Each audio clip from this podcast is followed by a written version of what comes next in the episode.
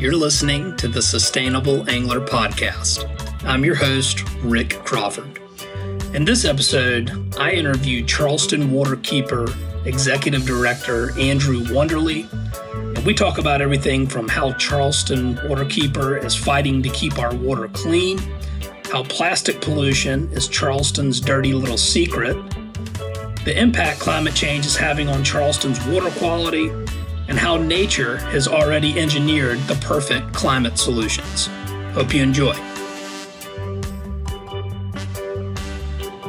This episode of The Sustainable Angler is brought to you by Emerger Strategies. Climate change is the single greatest threat to fish on the planet. That's why we're on a mission to solve the climate crisis by helping your business go carbon neutral and zero waste.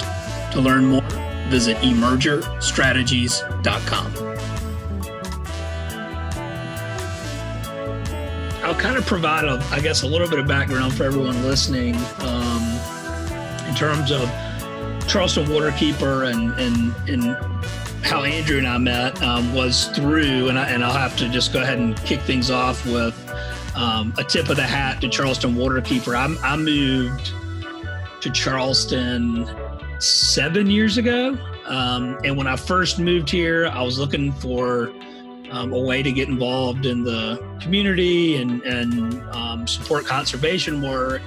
And I started volunteering for Charleston Waterkeeper, and it was such a um, such a valuable um, mutually beneficial thing just just as a volunteer because yeah. I was able to um, do good conservation work through Charleston Waterkeeper volunteering, uh, but then also made a lot of uh, uh, friends and, and, and, contacts along the way, and, and including Andrew. So um, if you're moving to Charleston, you should look to uh, to get involved with Charleston Waterkeeper. But that was just my experience. Um, so I wanted to to really get things kicked off though with um, just getting a little bit of, of your back background, Andrew. I know that you've been uh, uh, with Charleston Waterkeeper since its inception, I believe, and um, just kind of wanted to, to get things kicked off with uh, a little bit of background on yourself and, and Waterkeeper.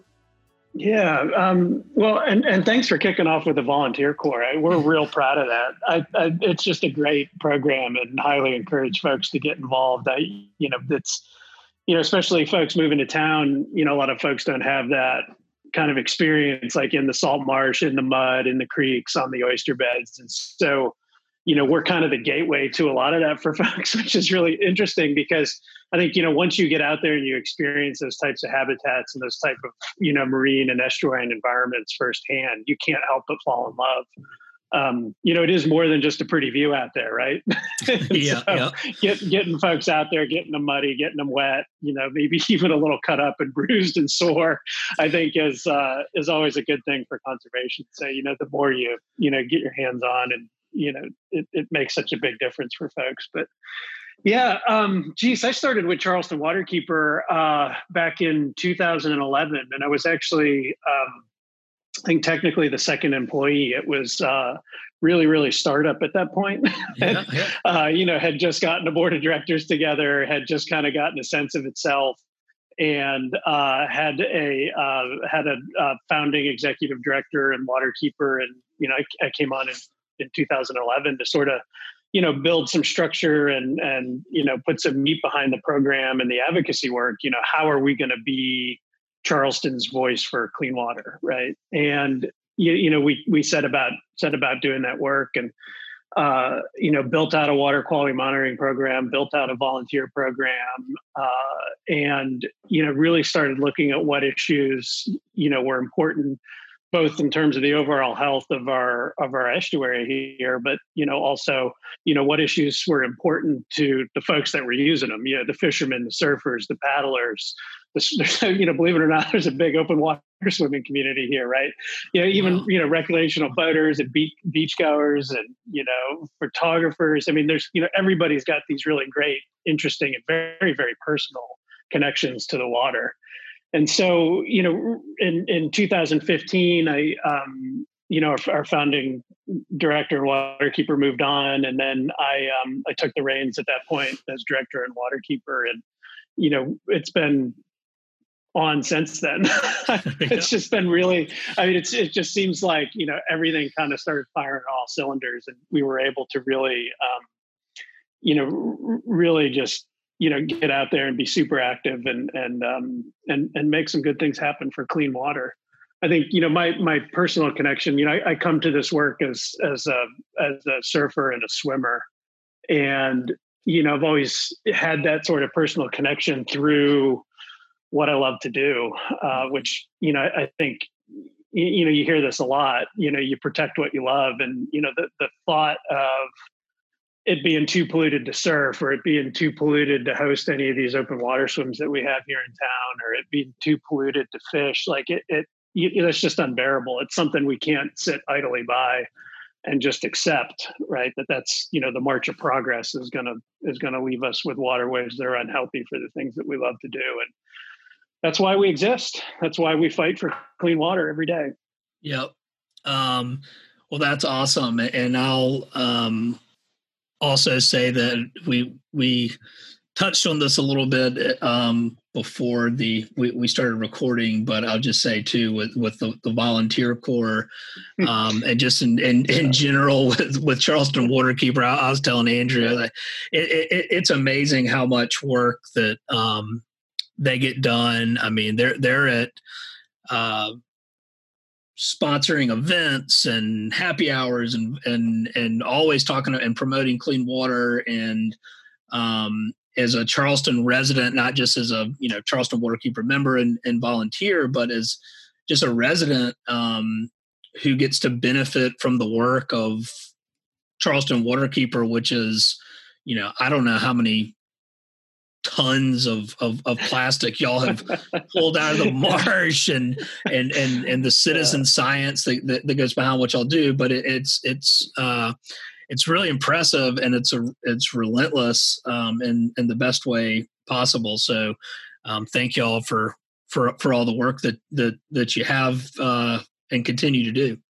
Yeah thanks. I, you know it it, that and you know this is this is where we need to pause and give a huge shout out to Cheryl Carmack who organizes all those volunteer events, absolutely coordinates the volunteers, and I mean talk about like making it happen, right? Um, yep. You know, volunteer events especially just don't happen. There's a lot that goes behind the scenes yep. to make sure everything from like where's the trash going after the cleanup to you know where you park into waivers i mean it just it, it gets mind boggling really quick. And you know we hustle hard at that stuff because folks really like it. You know they they they the you, you, know to see folks after spending two hours like slinging oyster shells or you know pulling big and you know the amount of plastic out there it's, we could get into that more too in a little bit but uh, you know the amount of plastic that's out there in our marshes is just staggering. And you know you you can't you you can't come and do a cleanup with us and walk away and say, "No, we don't have a problem with plastic pollution." Right? if if our if if if we didn't have any salt marsh here and it were just sandy shoreline or rocky shoreline, it would be such a visceral, uh, such a, a visceral issue, right? Yep. You know, you, people be screaming from the top of their lungs, like, "What's going on here?" You know, there'd be plastic strewn all up and down the the shoreline of the harbor you just can't see it. It's like our dirty secret, right? You know, it looks beautiful, but when you get down there and close and look at it, and I, you know, the easiest thing for folks to do, and I'm already starting to get onto the plastic pollution thing just because it's such a it's such a hot and important issue. But yeah, you, you know, I mean, if if you don't believe me, don't take my word for it. You go down to Waterfront Park next time you're downtown. Walk up to the railing and just look over into the marsh there. And we just did a cleanup there this weekend, and you know, pulled out you know I don't know, a ton of, yeah. of, plastic, considering how you know how light that plastic material is. I mean, it, it, it's staggering. But um, yeah, you know, there's always so many different ways to get involved. Whether it's you, you know, I mean, we're you know, hopefully at the tail end of this pandemic right now, but uh, you know, when we're firing on all cylinders, you know, there's there's monthly happy hours. There's you know two, three, four volunteer events a month. Sometimes there's, you know, there's, uh, you know, there's events like SEWE and the Charleston Farmers Market. And there's just, you know, tons of way to get involved in this, all this activity. I mean, we call it the fight for clean water, but there's so many different components of it. You know, if, if folks, you know, go to the charlestonwaterkeeper.org backslash volunteer, there's, you know, usually a huge list of events there that you can kind of just get involved in. And it's, um, it's really neat to see people come and, and do it and they start coming a few times you see them yeah. a little bit more you see them a little bit more and you know that's when you know the light bulb's gone off and i mean that's what we need we need a community of stewards here you know to to protect this you know protect the special place that we call home here in charleston um it, you know it, it it isn't gonna it isn't gonna stay healthy or it's not gonna get healthier and we're not gonna be able to clean it up and restore it without people being actively engaged in that work. We can't just set things aside and say, oh, yeah, this is, you know, we've conserved this over here. I mean, we have to be active participants in it, you know.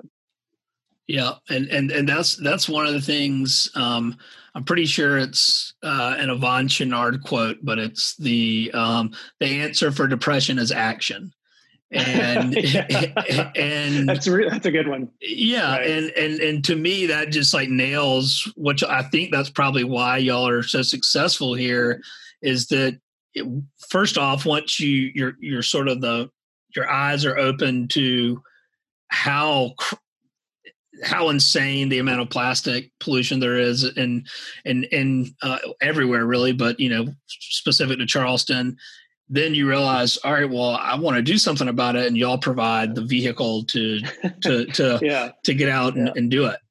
I'm I'm glad I'm glad you hit on that. It's a great quote, but and you know that that idea of like you know that idea of being active right? And it, you know one of the one of the things i think that's really rewarding for me is this you know tiny little sliver of a role that we play sort of in the in the you know process of democracy in a way right? Like yeah. people come out and have an experience with us and they're like wow we've got a big problem with plastic pollution right?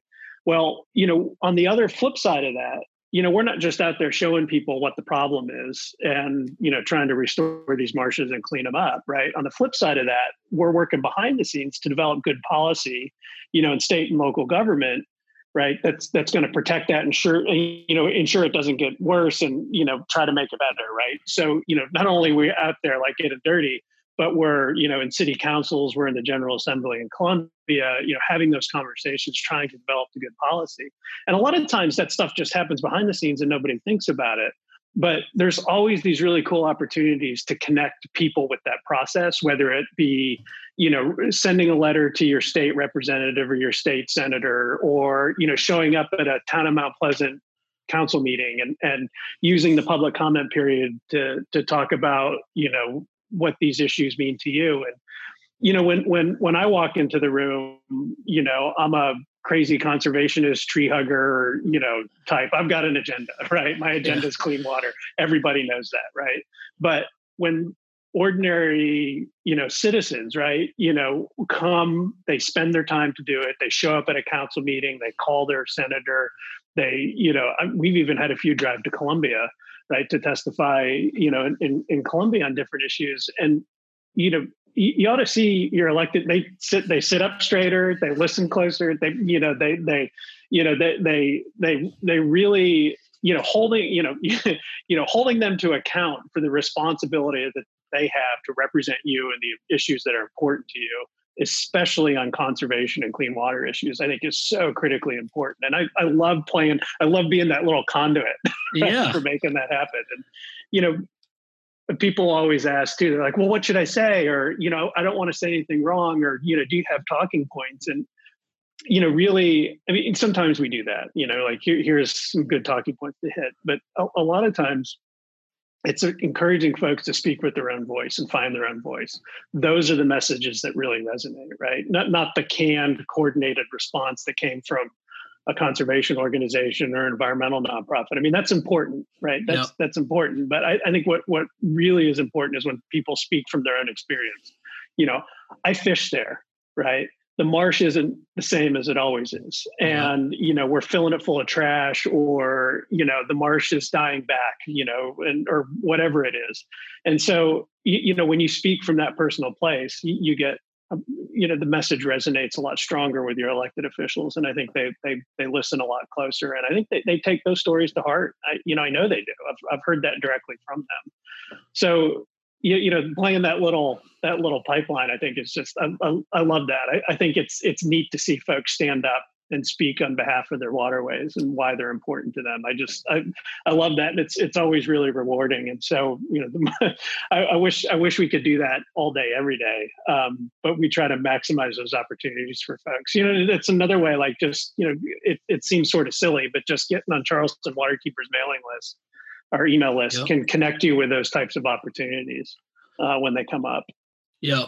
Yeah, and and I mean, I I literally am, uh, and an example of getting plugged into the Waterkeeper network um, with volunteering. I, I just can't I can't drive that home enough for for me personally and for anyone out there that's like you know maybe you're feeling overwhelmed or you're having you know a- anxiety about what's happening to the environment. Like it, it it's a very uh, rewarding feeling to get out and look at the the progress that you made in a morning or an afternoon to to clean up an area. Um, but that's also something. So, so, so, a couple of things I want to talk about with your volunteer program. Um, one, there, there's always like trash cleanups, and those are like everywhere. But also, uh, there's volunteer events for uh, rebuilding oyster reefs and, and shells. I was wondering if you could you could touch on a little bit of that because the the reason I bring that up is for um, you know since we are on the the sustainable angler is that yeah. um, there's so many um, benefits to so you you take plastic out uh, in a cleanup but yeah. with a with an oyster restoration project you're helping to really um, enhance the fishery and so i just I, I, there, yeah. there, may be people listening who maybe never never heard of this but if you could just shed a little light on that i thought that would be cool yeah, I uh, man, the, the the lowly little oyster, right? Not only do they taste great, but they, they do all this other wonderful stuff. I uh, yeah, I mean, we we can look at this whole issue of clean water through the lens of the oyster, period. Uh, which would be maybe the subject of a whole nother a whole nother episode. but uh, uh, yeah, I you know, th- and he, huge shout out to South Carolina Department of Natural Resources here. They have the the SCORE program, the South Carolina Oyster Recycling and Enhancement Program, and so uh, they you know state funded program uh, that does a lot of different things. Right, one is you know they collect shell from restaurants. Uh, the other thing they do is they buy shell. So the another kind of dirty secret about Charleston is uh, a lot of our shell that comes out of local waterways doesn't go back in. Right, it'll end up in a landfill or it end up in somebody's driveway or something like that. So we have to we actually have to buy shell to restore. We have to buy shell from the Gulf or other places to restore South Carolina oyster beds, which is just insane to me. I mean, I think you almost have to have a deposit on your oyster shell, make right. sure it goes back in. That's another story too. But you know, the DNR, you know, purchases, you know, or recycles the shell stock, and then uh, you know they're a, a, a smaller part of DNR, and got a, a really great crew, a super dedicated staff to that program what they were lacking, you know, or what they always need is big groups of volunteers. And so it was just kind of a natural partnership between Charleston Waterkeeper and our ability to mobilize big groups of volunteers and um, the South Carolina Department of Natural Resources SCORE program. So we do a lot of different activities for that crew. Um, we do uh, we do what's called a oyster recycling event or a trash picking event where after the shell's been, you know, after you've, you, you, know, had your oyster roast or whatever, you know, and you drop off at a DNR drop off site, that shell goes to a facility where it's quarantined, right? So, you know, all the bacteria and everything else can die off. And, and it sits there in big piles and just bakes in the sun, right? Very complicated process. you just want to keep it dry and and uh, let the sun and and the you know and and the dryness do its thing. But you, know, there's this thing like if you've ever been to an oyster roast, you know, that barrel in the middle of the table, like everything goes in there, right? Yep. Not just the shell. And so, you know, it's beer cans, it's oyster knives, it's, you know, towels, it's, you know, cracker sleeves, it's, uh, you know, little plastic ramekins and silverware and, you know, that sort of stuff. And it all ends up in that oyster bin if there could be one takeaway from this, it's like don't throw your trash in the oyster barrel, right? that should be clean shell only, or you know, use shell only. But uh, I was, you know, know, thinking about doing a little campaign about like roast like a pro or something. I don't know. I, I, I support roast that. like a pro, Yeah. roast like a local. I don't know. Yeah. So you know, all that shell goes then to be quarantined, and, and we work with DNR. We put groups of volunteers out there with trash pickers, and they pick all that plastic and debris out of the shell, so that it all that debris doesn't then go in the water with with the new shell when you replant an oyster bed. So after the shell's been quarantined, it goes over to um, the uh, Fort Johnson DNR site on James Island, and uh, it'll get dropped off there in a big pile.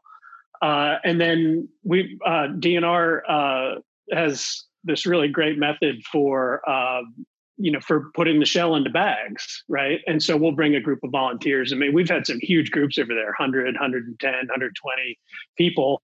Everybody's got shovels uh, and bags and you literally you fill up these bags with oyster shell uh, and then you stack them on pallets. And man you go home from that you don't need to go to the gym you know you're ready for a beer at about noon. Like it's just you know it's a really physically uh, demanding thing but it's fun and really rewarding. Uh, you know you get a big group of people and the pile goes down and you know we've been able to finish the pile a few times which is always really exciting. So that that shell then gets that shell then during the oyster harvesting season we're working on bagging with dnr and so you know there'd be a bunch of pallets lined up and stored up and then in the summer months when uh, the oysters are reproducing during uh, the oyster reproduction you know in the, in the summer and when there's no harvesting going on because water temperatures are too warm uh, we're working with DNR to take that bag shell and then build new oyster reef with it. You know, out in creeks, out in marshes, uh, and you know that's that's always a lot of fun too. You know, because it, it involves boats, it involves oyster shells, usually involves a tidal creek or a river or something, and you know you start putting like a lot of your favorite things together in one place and. Um, basically, you you form a big sort of daisy chain bucket brigade and hand the bags, and then you've got a couple DNR staffers who sort of construct the reef. Uh, and so again, you know, you, we're we're providing the physical labor and the muscle, and uh, DNR's got the knowledge and the know-how and the experience. It, has been uh, a lot of really, uh, a lot of really great partnership. I can't speak highly enough of the folks in that program. I think it's one of my favorite things that DNR does. Obviously, I'm a little biased, but uh, so really, you could you could come help clean up the shell. You could bag the shell, and then you could put the shell in the water Yeah. right and you know you're seeing that full well actually let's start there let's let's let's make a full circle out of that because you could eat the oyster right right. you could clean its shell then you could bag its shell and then you could put it back in the water to grow new oysters where you can then harvest them and eat them again right? Right. it's a hundred percent renewable resource and that's Yep. that's why i think it you know i think it's really important that we make sure that all the shell that comes out of south carolina waters goes back into south carolina water I mean, the idea that we have to use, you know, shell from Mississippi or from Florida or from wherever drives me nuts, right? Yeah, I mean, why crazy. should why should we have Virginia oyster shells here? We should have South Carolina shells here. Which, Right. by the way, if you're have never had a low country oyster, you are missing out on the greatest oyster on the planet. um, we have what are Best called for sure. yeah, uh, what, what are called blades, and they're they're in clusters, so they're not your famous singles that you get in, in New Orleans or or wherever on the on the half shell. These are clusters, and they are salty and they are delicious as is. Yeah, Um, they're they're per, they're perfect, and they have just the right amount of salt. I mean, yeah. Yeah, so maybe maybe, maybe, home. maybe maybe I'll have to edit that out. Um, we don't want anyone coming in for our oysters, but um, all right, cool. Well, well, so we. Um, did you have anything else you wanted to to, to, to No, add to I, that? yeah, I just you know again like that whole crew at DNR really enables that work to happen, and it's just been a nice marriage of like volunteer muscle and and Yeah. DNR know how. Um, but Well, well, one one of the things that I wanted to hopefully kind of get a, get an update on, um, just because there may be you know a lot a lot of people listening who because of quarantine and everything else maybe haven't been as involved is what are like I, I've read a little about it, but I but I'll, I'll if, if you could provide an update on sort of what what's some of the latest water whether it's water quality which by the way we haven't necessarily touched on as much. Y'all do a lot with uh, water quality monitoring but what are some of the environmental threats that, that charleston waterkeeper helps with and and what what's sort of the latest on on, on that front Well, yeah, I, you know, so we we have two two different water quality testing programs. Uh, one one we call the Swim Team, where we test bacteria levels um, every Wednesday, uh, May through the end of October, and we're capturing the recreational season when folks are out swimming and paddling and, and that sort of thing. And you know the idea there is like is it safe to go swimming? Can i take my kids swimming? And you know am, am, you know do i need to be worried about getting sick? And so we sample for a species of indicator bacteria called enterococcus that's you know highly associated with the intestines of warm-blooded animals you know dogs cats uh, birds you me right? Uh, you know pretty much sums up all the different sources of bacteria. Um, and you know we see you know roughly 30 to 35 percent of our samples fail every year right? So really important that folks pay attention to that data if they want to know when and where it's safe to go swimming. The the other thing that we do on water quality testing wise is what we call the creek watchers. And so we have a, a network of uh, about 12 13 volunteer creek watchers and they adopt a site and they go out and test it every month. And so we're after temperature, salinity, dissolved oxygen, uh, turbidity, uh, pH, and then they also do dolphin surveys. They do surveys for um, for uh, invasive algae species. They do. Um, uh, they actually do pellet and like nurdle counts, and we can talk about the nurdles yeah, yeah. in a minute. But uh, you, know, so so they're they're really they're serving as our eyes and ears, right? They're out there, kind of, and you know, the the idea with those water quality parameters is to kind of they're like the vital signs. You know, you got a doctor, they take your your your blood pressure and your pulse rate, right?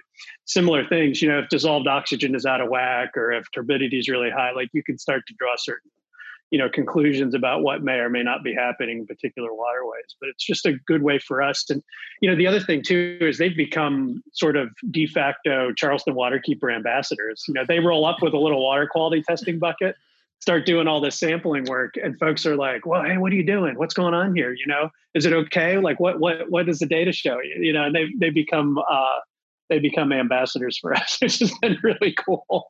Yeah, I didn't expect awesome. that to happen at first. Yeah, and you know, again, like it's, you know, it's one thing to hear it from us, but it's another thing to hear it from a volunteer who's doing it, you know, because they love the work, you know, and they love doing the sampling and they love being out, you know, near the creek or whatever, near the river, wherever they are. Um, so, you know, highly encourage folks to pay attention to that. I mean, it's really good citizen science about what the state of your waterways are, right? Mm-hmm. And uh, there really isn't you know, I mean, we were surprised to learn years ago that, you know, there really wasn't a lot of water quality testing going on, right? You know, there might only be a handful of sites that gets tested by DHEC every year. DNR is pretty good about testing oyster beds yeah. uh, because those beds have to be open for either recreational commercial shellfishing. And so I mean, that's jobs, right? Jobs and money on the line. And so there's a little bit more resources to go into the, the shellfish safety testing. But um, in terms of just ambient water quality monitoring, like what are the conditions if I want to go swimming? Nobody could answer that question before we started doing that work. So, you know, we found some areas like James Island Creek and Shem Creek that have really high levels of bacteria.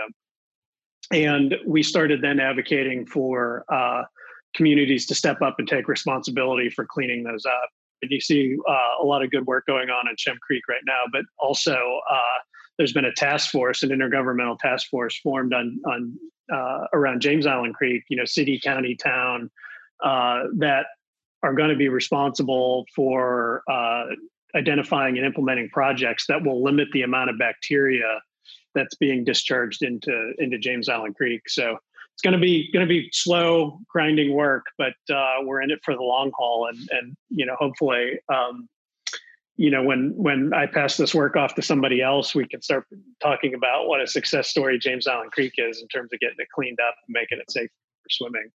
Uh, so th- those types of you know direct water quality issues are always you know are always hot right the the the one that sprung up here in 2019 and 2020 is these these little plastic uh, nurdles uh, i don't know if you've seen any of that in the paper but yep. um, you know, Rick, it's funny that you know the the um, you know we were looking at this plastic pollution problem. Like, I mean, what do you see in the marsh, right? You see bottles, bags, styrofoam, like that kind of. It's a consumer single use stuff. It gets used once, blows out of the back of the boat, out of a pickup truck, whatever. you know, and that, that's one set of problems, one set of solutions, you know, and, and, you know, communities all around the harbor have stepped up and, you know, enacted these single use plastic pollution bans. And, you know, the, the aquariums keep some really good data about the different types and amounts of debris that comes out of our waterways and what's ending up in the turtles and, and things like that. And you can bet if it's in turtles, it's also in birds and it's also in fish. And so, you know, we were feeling pretty good and, you know, about some of the progress that the Charleston community, all around, Charleston communities all around the harbor have made on that issue. and then, um, gosh, let me think. It was it was the uh, it was summer of 2000. It was July in 2019. We got a call from one of our supporters who walks his dogs on the beach at Sullivan's every morning, and he's like, "Hey, there are these tiny little plastic beads all over the place here, and like, who, you know, this isn't right. You know, who, who should I report it to?" And so we helped him get it reported, and then uh, went out there to check it out and collected a bunch of samples, and you know, really quickly learned way more than I ever thought I would about nurdles and plastic production. And you know they're they're actually called pellets. Nobody really knows where this name nurdle came from. But so when you mix the chemicals together to make plastic it's it they form it into these these nurdles. And they're about the size of a um like a lentil or something like that right? And they get manufactured down in the gulf uh, mexico area and then they get brought up here by train and then uh, at a facility, uh, the name of the company is called Frontier Logistics, but at the, that facility that operates at um, at Union Pier downtown, they take them out of those train cars, use a pneumatic machine that kind of sucks them out of the train car, and then they put them into bags and then they sew the bags shut. Those bags get stacked onto pallets. Those pallets go into containers, and then those containers go all over the world. And so, if you're making, I don't know, like a, a big pen or an iPhone case or anything made out of plastic, chances are it started as a pellet, as a nurdle. Okay. Uh, and so they're sort of the the raw material that you make, you know, that you mold things out of plastic things. And so that you know what we what we started to do was take samples, right? We uh, developed, uh, with the help of a researcher at the University of Texas at Austin, uh, developed a 10 minute sampling protocol that we could really quickly and easily deploy. And basically, you go out, you, you find the the, um, the the high tide, the most recent, you know, high tide line, and you get down on your hands and knees, and you use your fingertips to sift through the sand or the rack or the grass or whatever and you pick up as many pellets as you can find in in 10 minutes right? And so on average we find 50 to 60 in 10 minutes just about every time we look yeah everywhere. I, rick we got to go out and do this sometime. It'll blow your mind like yeah. how many of these things are out there. And once you start looking you can't unsee the problem uh, like if I go for a walk on the beach or something, I can't help myself. like I've got to look, and it's I mean it, it's really torturous because you know once you see these things, you can't unsee them. Yeah. So long story short is what you know when we we did we, we've got like 14 15 oh man i can't remember I, I mean it's probably 15 months of sampling now and the closer you get to the frontier facility at union pier the higher the densities you get per 10 minutes and so, despite all that evidence, you know, DHEC has never lodged an enforcement action or any kind of fines or penalties against this company.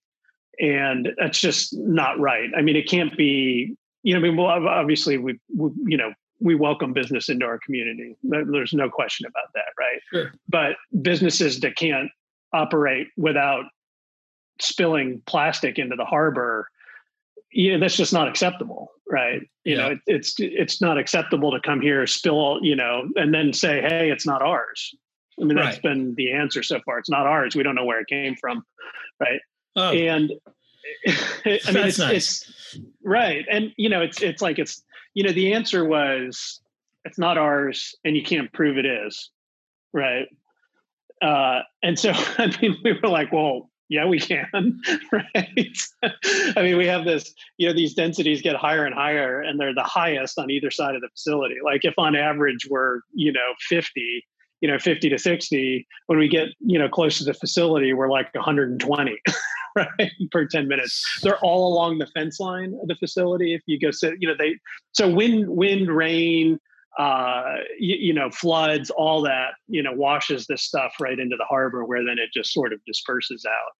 And, um, you know, after it's been spilled, I mean, the, you know, the, what's going on here is this, you know, they're just operating, you know, the whole business of, of transporting and bagging these things is built on volume, uh, speed and speed. And so, you know, if a, if a, you know, pallet spills over and these things go all over the ground, nobody stops to clean them up you know, if the pneumatic machines break down and the nurdles spill all over the, you know, warehouse floor, you know, at one point they were using blowers to, you know, and, and not cleaning up. Right. And so these things were just, you know, escaping and, you know, washing into the water during rain, flood storms and stuff like that. And so, you know, that's, I mean, we, you know, as the last resort in this case, you know, DHEC wouldn't act, you know, there was, there was no enforcement action we used what's called the citizen suit provision of the Federal Clean Water Act to file, and, and the citizen suit provision under the Resource Conservation and Recovery Act, two big pieces of federal legislation that that lay out the framework to protect local waterways. We used those citizen suits to to sue in federal court to get this company, you know, to get the pollution stopped and to hold them accountable for the pollution that's already out there. Yeah. But once these things escaped, I mean, it's you know damn near impossible to clean them up right? Yep. i mean they're tiny and they're so dispersed. And so you know those, those cases right now we feel confident we've got a lot of good data and evidence that you know points to this company as the culprit. Um, those those cases right now are working their way through federal court downtown in charleston. Um, and you know, you know this, it's really i mean it's you know this only case of its kind in the country. There's been one other case that dealt with a manufacturer of these pellets that was that the manufacturer itself was discharging these things into the uh, into um, into the San Antonio Bay, and here you know we're dealing with a, a transporter, right, which yeah. is a little bit different of an issue. But uh, you know those two, you know, our case and the case in Texas uh, are the only two that I know about nationally uh, on on this issue. And the the one in Texas, they won a fifty million dollar judgment against its largest uh, largest settlement in uh, Clean Water Act history uh, wow. for the kind of blatant and um, disregard and discharging these things into the you know San Antonio Bay. So um, remains to be seen. You know, 2021 is going to reveal a lot on that issue. I think coming forward. So a lot going on with that one. yeah, well, no, it makes you think. I mean, if, if there's only two cases, because I because I've seen pictures. I've, I've been following the story through y'all's social media and, and and the Post and Courier, and these. I mean, they're about the size of like a fish egg, and they're the ones that oh. I saw were like clear, mm-hmm. and I was like, yeah, you know, how would you know if you weren't specifically, you know, dialed into like this is what I'm looking for. They're pro- I'm sure that they're everywhere along along the transport of, of of from where they're manufactured to where they're put on a ship and yep that's just a half mm-hmm. of it right and and you know you only know what you're looking for and you don't know to look until you know somebody reports something to you somebody gives you a tip or you notice it yourself and so you know it's a, a couple of things there is one you know we rely on citizens a lot to tip us off to issues uh, and so, you know, we're always kind of feeling those calls and emails. But, um, you know, you, you, you mentioned that they look like fish eggs, and they, you know, they they look, especially when they're floating in the water, when they're strewn, you know, kind of across the, the rack line at the high tide, they're all kind of mixed in with little dead pieces of spartina and other organic debris. They they they stand out to fish and to birds as food sources, right? You know, fish and birds are you know call them sort of um, you know opportunistic feeders right? They you know something stands out in the environment and it reads to it reads to them as a food source right?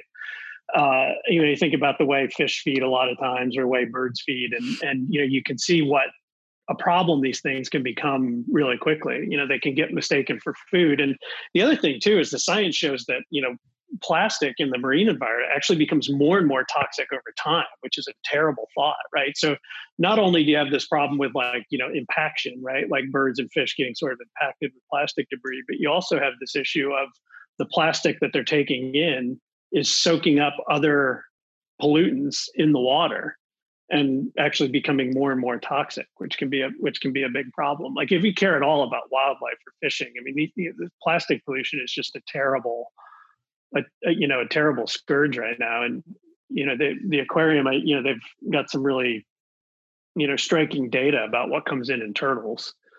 Uh, which is you know when they bring them into the hospital, they will actually um, you know pull all the plastic debris out of their stomachs. Oh God. Oh, it's awful. I mean, it's awful. And so you, you know that that you know the step step one is you know look. I mean, you know we need to get this problem stopped, right? You know, step two is we need to make sure we have the appropriate you know uh, policy structure that prevents this kind of thing from happening in the first place. And so, um, State Senator Sandy Senn has been a real leader on that issue and has really advocated pretty strongly.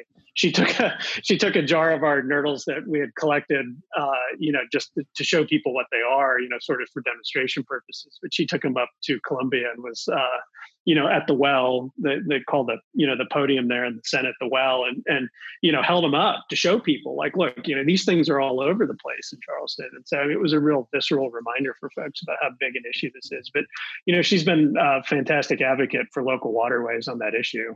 Yep.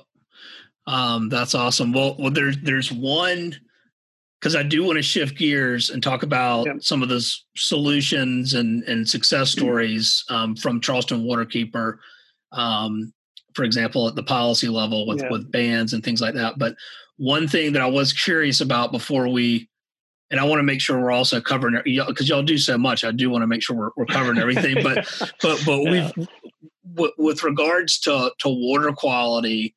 Um, and, and the bacteria just for my mm-hmm. own clarification that bacteria is that, that that's related to sewage am i understanding that but also i guess stormwater runoff and so think about it this way, right? Uh, the answer is yes, and yes, and yes. Uh, yeah. so you know, it it uh, you know the sources of bacteria are, are, you know there's no mystery there, right? So it's it's some you know if you take uh, a creek like James Island Creek that has high levels of bacteria, uh, it's going to be some combination of uh, leaky sewer infrastructure, sewer overflows, uh, high densities of septic tanks, uh, dog waste. Believe it or not, there's a lot of bacteria per you know ounce of material.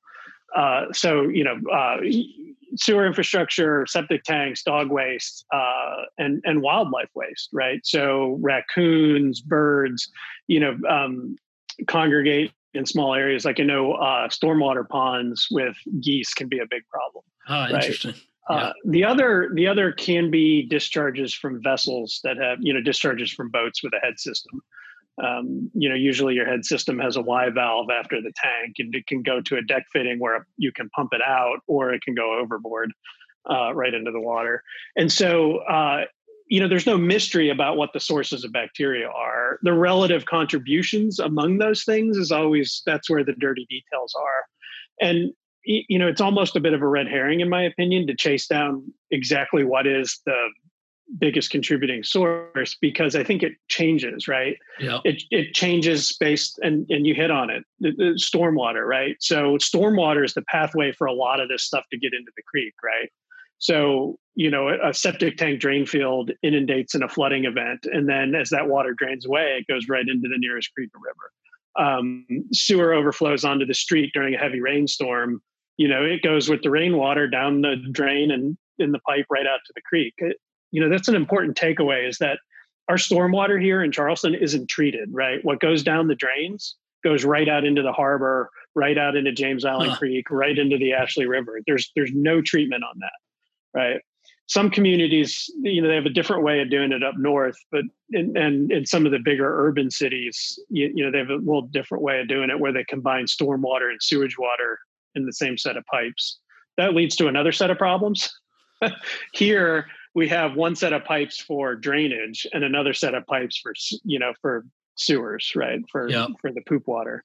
Um, and so you, you know it, it's that stormwater a lot of times is the pathway for the bacteria to end up in the water itself so you know the the solutions you know can be something as simple as as you know dog waste stations like you know making sure that you can't go more than a, a block or you know a half a mile or a quarter mile or something like that without bumping into one of those things you know and encouraging folks to do the right thing especially in their own backyard You know, that's yep. that's a big one. Um, had a guy tell me one time how concerned he was for standing in his backyard on here in Shem Creek, and he's telling me, "Oh, I'm just so concerned about all this bacteria." And you know, I'm looking around, and there's you know, there's dog poop all over the yard.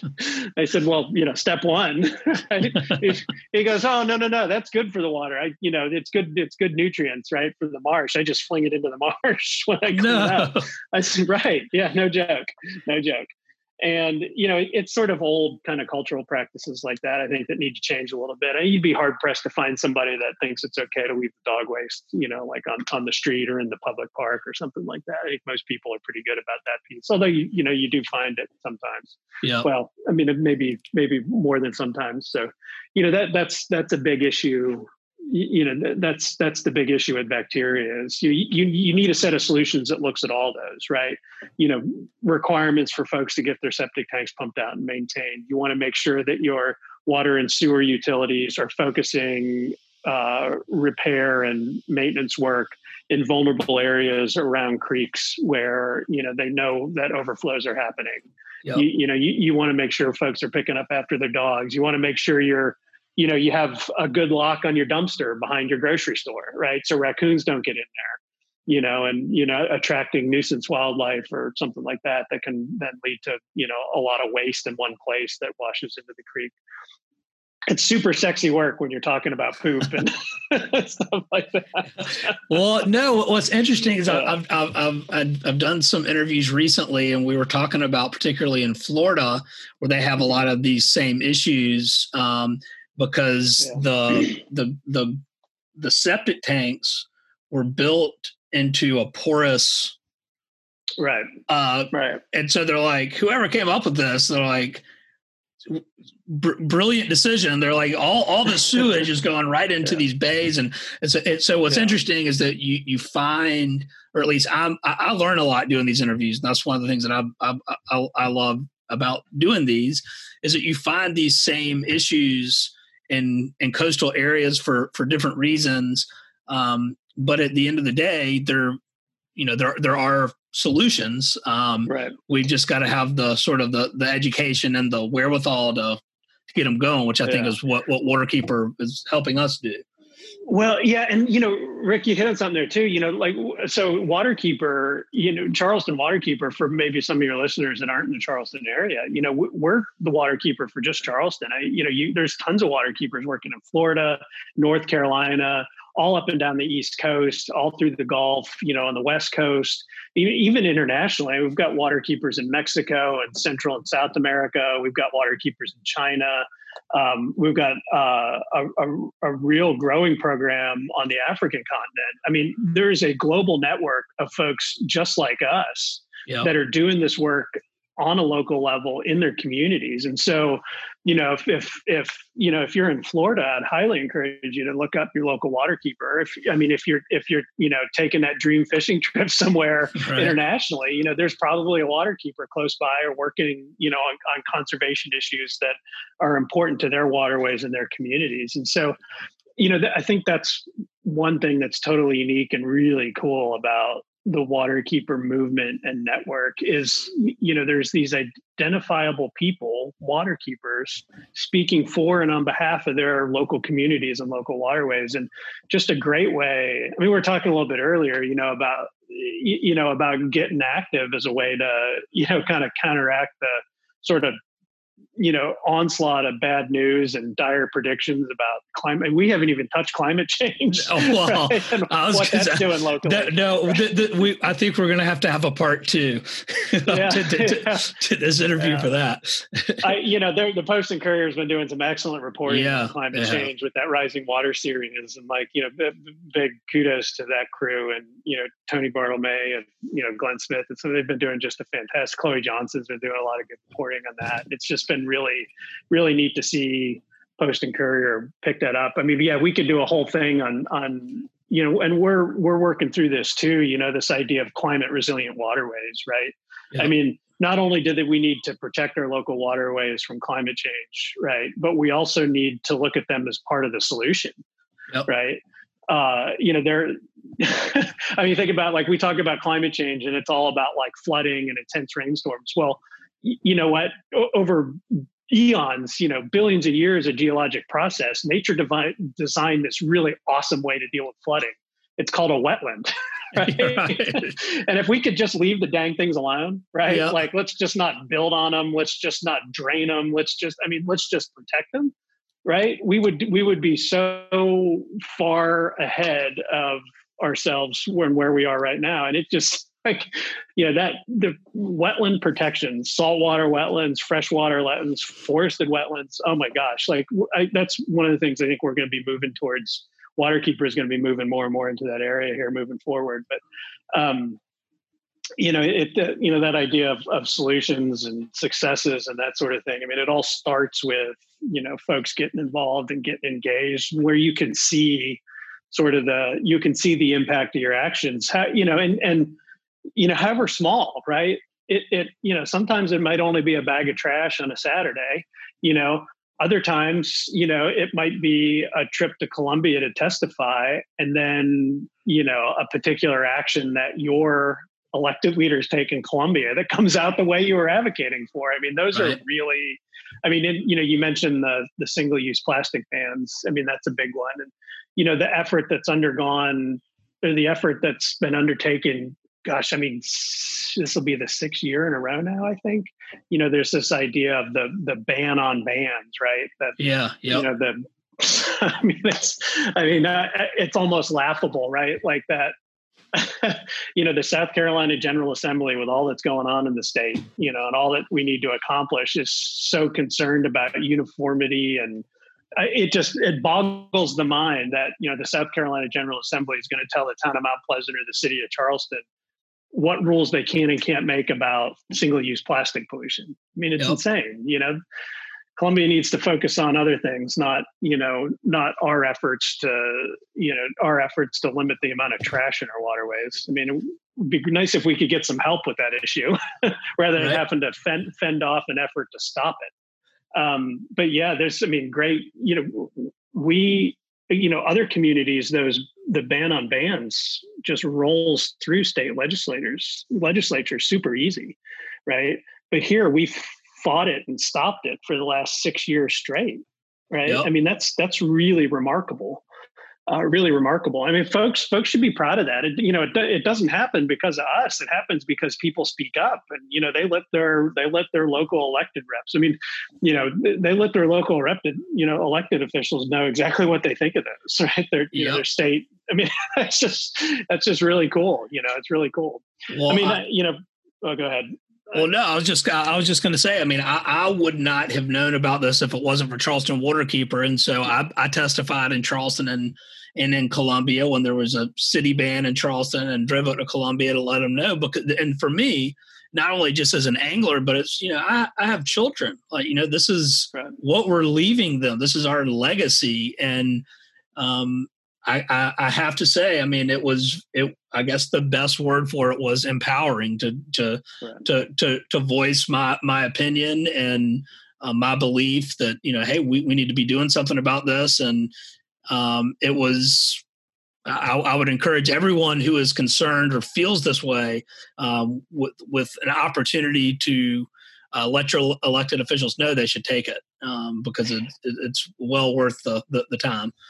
I'm, I'm glad you used that word empowering. You summed that up really well. And that, that word empowering, I think, is important because that's what it is. I mean, to be an active participant in this process is empowering. I, we had a woman a couple years ago went up. It was the first time she'd ever done anything like that. And, um, you know, all the hearings and everything were in the morning. So after it was all over and before driving back, we we we got lunch in Columbia. And I mean, she was literally buoyant. Like you could, the excitement and the energy was just like inc- incredible. I mean, and you, you know, it was to have that sort of awakening and be empowered like that is a powerful thing. You know, yep. and you know, we we get we get the clean water policies. We get you know we we get the focus that we demand as citizens right and so it's you know and even when it doesn't come out exactly the way you want it or maybe you lose it happens right but it is empowering and rewarding to have participated in that process yep. um,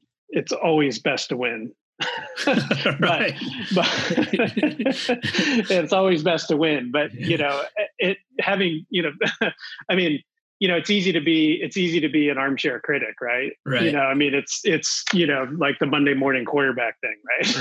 Right. Yeah, exactly. you, you know, hindsight's you know twenty. I mean, there's all kinds of ways you can put it, but you know, to have participated, you know, to, to have gotten on the field and fought the battle yep. is where it's at. Like, you know, we need to get people off the couch and get them involved. I, I, well, I, I, I think that that's a, a, a, great way to to put it because, like you said, you know, there you, you either you, you don't have any regrets if you voice your opinion and you make right. your voice heard, whether you win or lose. Of course, you, you want to win, but you can't say that you didn't do everything within your, uh, you know, um, uh, ability or, or um, you know, you've done everything you could at that point. Is basically, you right. know, if you're you're you're participating in cleanups, you're seeing the problem, um, you're voicing your opinion at a policy level uh, that can affect po- policy in a in, in, a positive way, and, and, as a result of that, have uh, a, a, more resilient environment. Um, then you you're you, you you've won, in my opinion. But um, yeah. Yeah, and and you know it, it right, and it's. It, I, let me tell you a story. I, I, remember when we were working with down in Mount Pleasant on their single-use plastic ban. Um, it was the night of the the final you know the final vote and um, the the room had filled up and you know people the public comment period had started and uh, this woman who uh, Cheryl and I recognized from from our cleanups got up and uh, she kind of grabbed the grabbed the mic and pulled it down a little bit and and says she's like I do cleanups for Charleston Waterkeeper. I've seen this problem and it's bad. and so, like that, and you should have seen, you know, councils, you know, backs get straight, you know, they lean in to listen. And, you know, it like that sort of first, firsthand experience, like that carries the day. That firsthand, I, I saw this problem. I'm, I'm, I, you know, I'm a voter. I'm paying attention. I'm educated about this issue. I've taken action on this issue and I'm here, you know, I'm here to tell you that you need to do this thing tonight. Like it, it I mean, that is such a, such a powerful message, such a powerful yeah. message. And you know, I mean, those, are the, those are the successes. Those things don't always make the headlines, you know, they don't like that piece doesn't make the headline, you know, and that, but those are those, those, I mean, they should make the headlines. That should have been the headline. Right. you know, that's just not the way the, not the way the world works, but you, you know, it's, it's those little actions that people take that make the difference. Yeah. Yeah. Yeah. I, you know, it, it's, um, yeah, I, I, guess we might, you know, maybe just touch on that notion of resiliency and climate change and all that. And I, you know, I think uh, we've had just a great conversation, and we could fill up a whole nother probably half day talking about, you know, some of the impacts that we see here locally with with climate change and you know in, in our waterways. I, you know, it's striking too. And talk a lot to some of the old time fishing guides here in town. You know, just how much things have changed you know, in in in their lifetimes. Uh, which you know, I mean, you talk to some of these guys, you know, they go back to the '90s, right? I mean, you talk to some really old timers, you know, they might go back further, but you know, it's just amazing to hear those stories firsthand. But um, you know, I, I think you know, the, especially I think it was this Sunday, the Post and Courier wrote the, wrote the piece about you know tree canopies and how trees and all that can affect flooding, or the loss of trees can affect flooding. But you, you know, I, I think we need to be thinking about that connection between the land and the water a lot more, right? Yep. What we do on land impacts the quality and the health of our waterways, and and I think you know I think we don't think about that enough, and and in in a in as a community we don't think about that enough. And it's always struck me how you know your waterway your creek your river your harbor your bay your you know your you know your inland lake or whatever it is you know it, it's sort of the the the the least common denominator in the community. It's the one thing that everybody, well, actually by law, right? Uh, by law has a right to, and, and it reflects our best and our worst all at the same time, right? It's where all the dirty pollution ends up, right? But it's also where you take your kid and they catch the first redfish, right? right. Or, you know, they first nail it with the cast net or something, right? right? you know, they hit that that big that big pancake and the eyeball goes up. like, all right, but uh, uh, you, you, know, it, it it reflects you know our best and our worst all at the same time, and I think we've really got to come to grips with that as a community. You know, to to to be able to leave the next generation something that's as special as what we inherited from the folks before us. Yeah, Yeah, that's you know something we could you know, and I think this you know this this threat of you know climate change and its impact here locally in our waterways and our marshes is you know going to be the real defining challenge moving forward. Well, I think well, so part of as as you know what what what I do with you know merger strategies is help businesses to mm-hmm. um, reduce their carbon footprint, and so that that's part of it. That's that's um, that's that's mitigation, I guess, um, in, in, in terms of, but what you're talking about in terms of some of the natural climate solutions that are, that are available, you know, that that's really uh, at this point is, I, I, think, and correct me if I'm wrong, but it's it it, it it's almost an adaptation strategy because right. you're right. going, look, here's, you know, we're we're seeing the sea level rise. I, I think the the stat from Post and Courier was in 2019 there was 89 days of of flooding so i mean you you you cannot be a resident of the low country whether it's in charleston or savannah um, and not have experienced coastal flooding and say that that's not happening because that did because right. I, I grew up here and you know in savannah right. and, and and tybee road the road out to tybee yeah. island never flooded um, and now that's starting to happen more frequently when they get a, a, lot of rain and bigger tides, and same things happening here. But we're also seeing it where it's sunny day flooding, um, and so that uh, I guess it, it, it really makes the problem even worse when you consider what Charleston Waterkeeper is talking about with water quality issues. Right. You, you, have a flood that's caused from sea level rise, that puts bacteria out into the creeks where you recreate and where you mm-hmm. fish mm-hmm. and you surf. Um, th- those are, I, I guess, to, to, the best way I can summarize it and, and, the connection with land and water is that this is all interconnected, and and we right. we've got to start paying closer attention to that and and and and right. you know. It, it it's you know it's it's it's so true. It's it's so true. And I, you know i think a lot of times here locally you know we talk about flooding and some of those climate impacts through the lens of property damage you know economic damage inconvenience and all, all of those things are important and true but the, the, the thing I think we don't talk about it enough is what it means for the health of our waterways, yep. right? What it means for the health of the estuary. And, and that's that's what really scares me. Every time there's a flood event, that is a huge, huge pollution event for your harbor, right? All that dirty water that you see folks running through and swimming in and wakeboarding and all that sort of thing. Right? It, it's not, you know, it doesn't just magically go. I mean, it drains into the harbor right? And, eh, you know, we've got to get a handle on that. And again, you know, there's there's two parts here. There's protecting what's left of the wetlands, the forested, the freshwater wetlands, the saltwater wetlands that are able to be protected.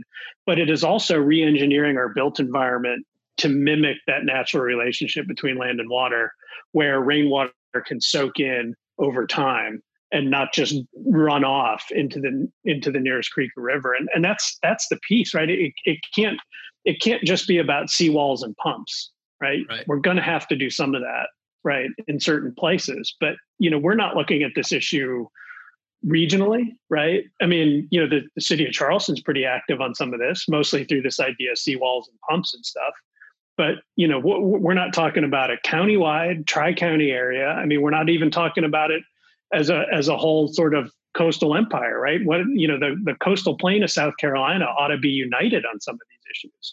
Yeah. And I mean, let's you know, I mean, we could go on and you know keep adjusting the scale upward, but I mean, let's just start with our county, and then let's start with the eight coastal counties in the state. You know, the way we experience it here is very different from what the way they experience climate change and, and some of these issues in you know in greenville or in spartanburg or you know, in Oconee County, right? You know, it's it's a lot more visceral here. you know, in, in our area because we're on the edge of the issue. we're on the front lines of it, right? yeah We are on the front lines. You know, whether whether we like it or not, or whether we admit it or not, we are. And you know, the sooner we can, you know, learn from nature and adapt, uh, the more resilient we'll be, and the more viable we'll be as a community. Yeah, yeah. You know, and and and maybe something that if if you don't live in the the low country, you may not be aware of, but like some of these sort of natural climate solutions that, that we're talking about. I mean, for example, our marshlands. I mean, they right. they're they are vast salt marshes, and but they're not just full of redfish on flood tides or you know fiddler crabs and, and blue crabs and and, and, and provide a, a, a nursery. They also sequester large amounts of carbon.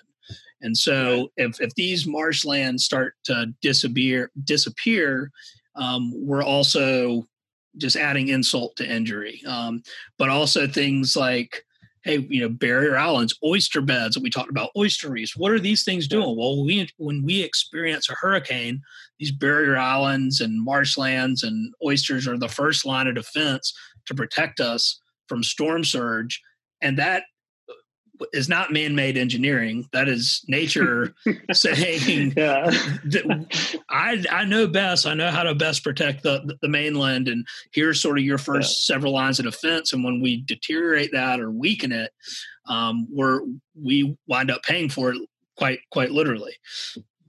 We put right. You know, it's funny. We put all this, you know, all, all this man-made vulnerable vulnerable built environment into a really dynamic system and then are surprised when you know we we experience you know we experience impacts from that and you, you know I mean, I think we need to look towards nature. You know, it's not about pumps and seawalls. It's about oyster beds and salt marsh restoration.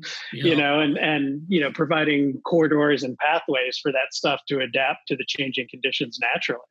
Yeah. I think we do a lot better. And and I think we do a lot better to look to look in that direction for solutions. I really do, um, and I think the sooner we get there, the better.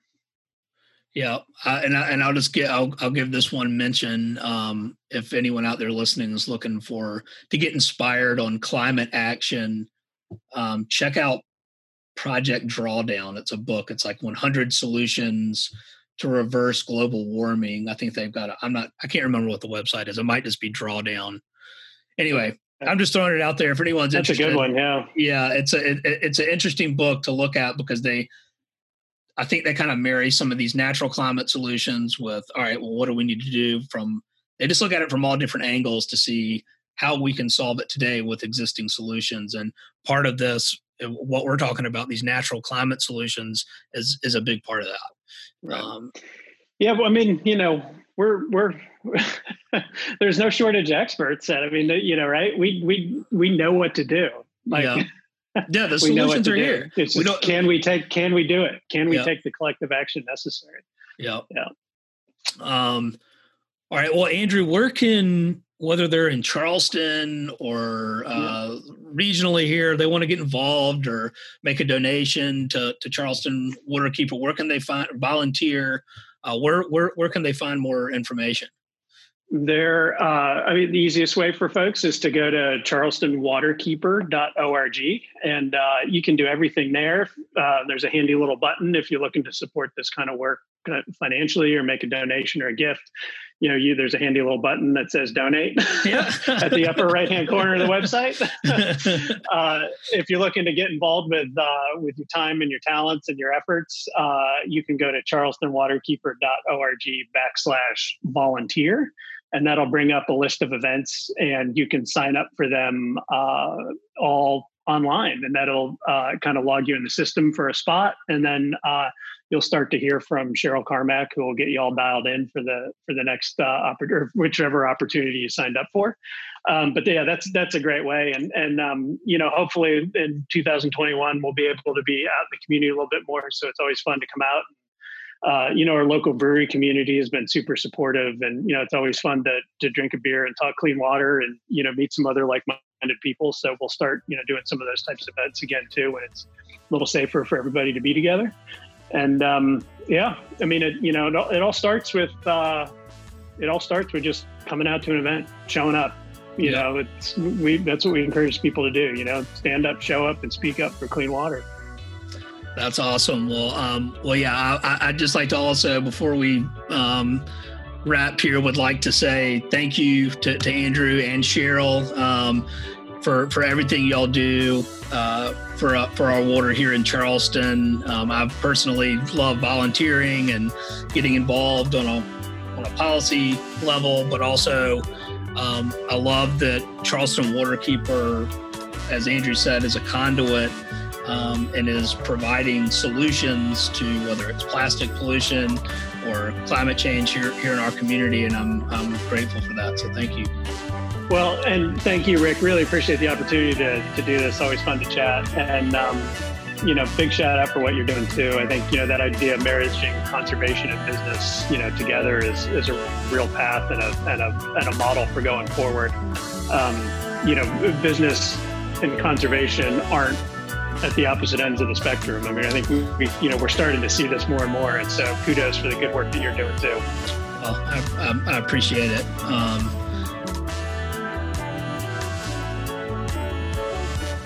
thanks for listening to the Sustainable Angler podcast. And special thanks to Andrew Wunderley from Charleston Waterkeeper. Uh, the Sustainable Angler is available anywhere you listen to podcasts. And if you like what you're hearing, Uh, leave a rating and review. That helps us out a lot. Thanks and have a great day.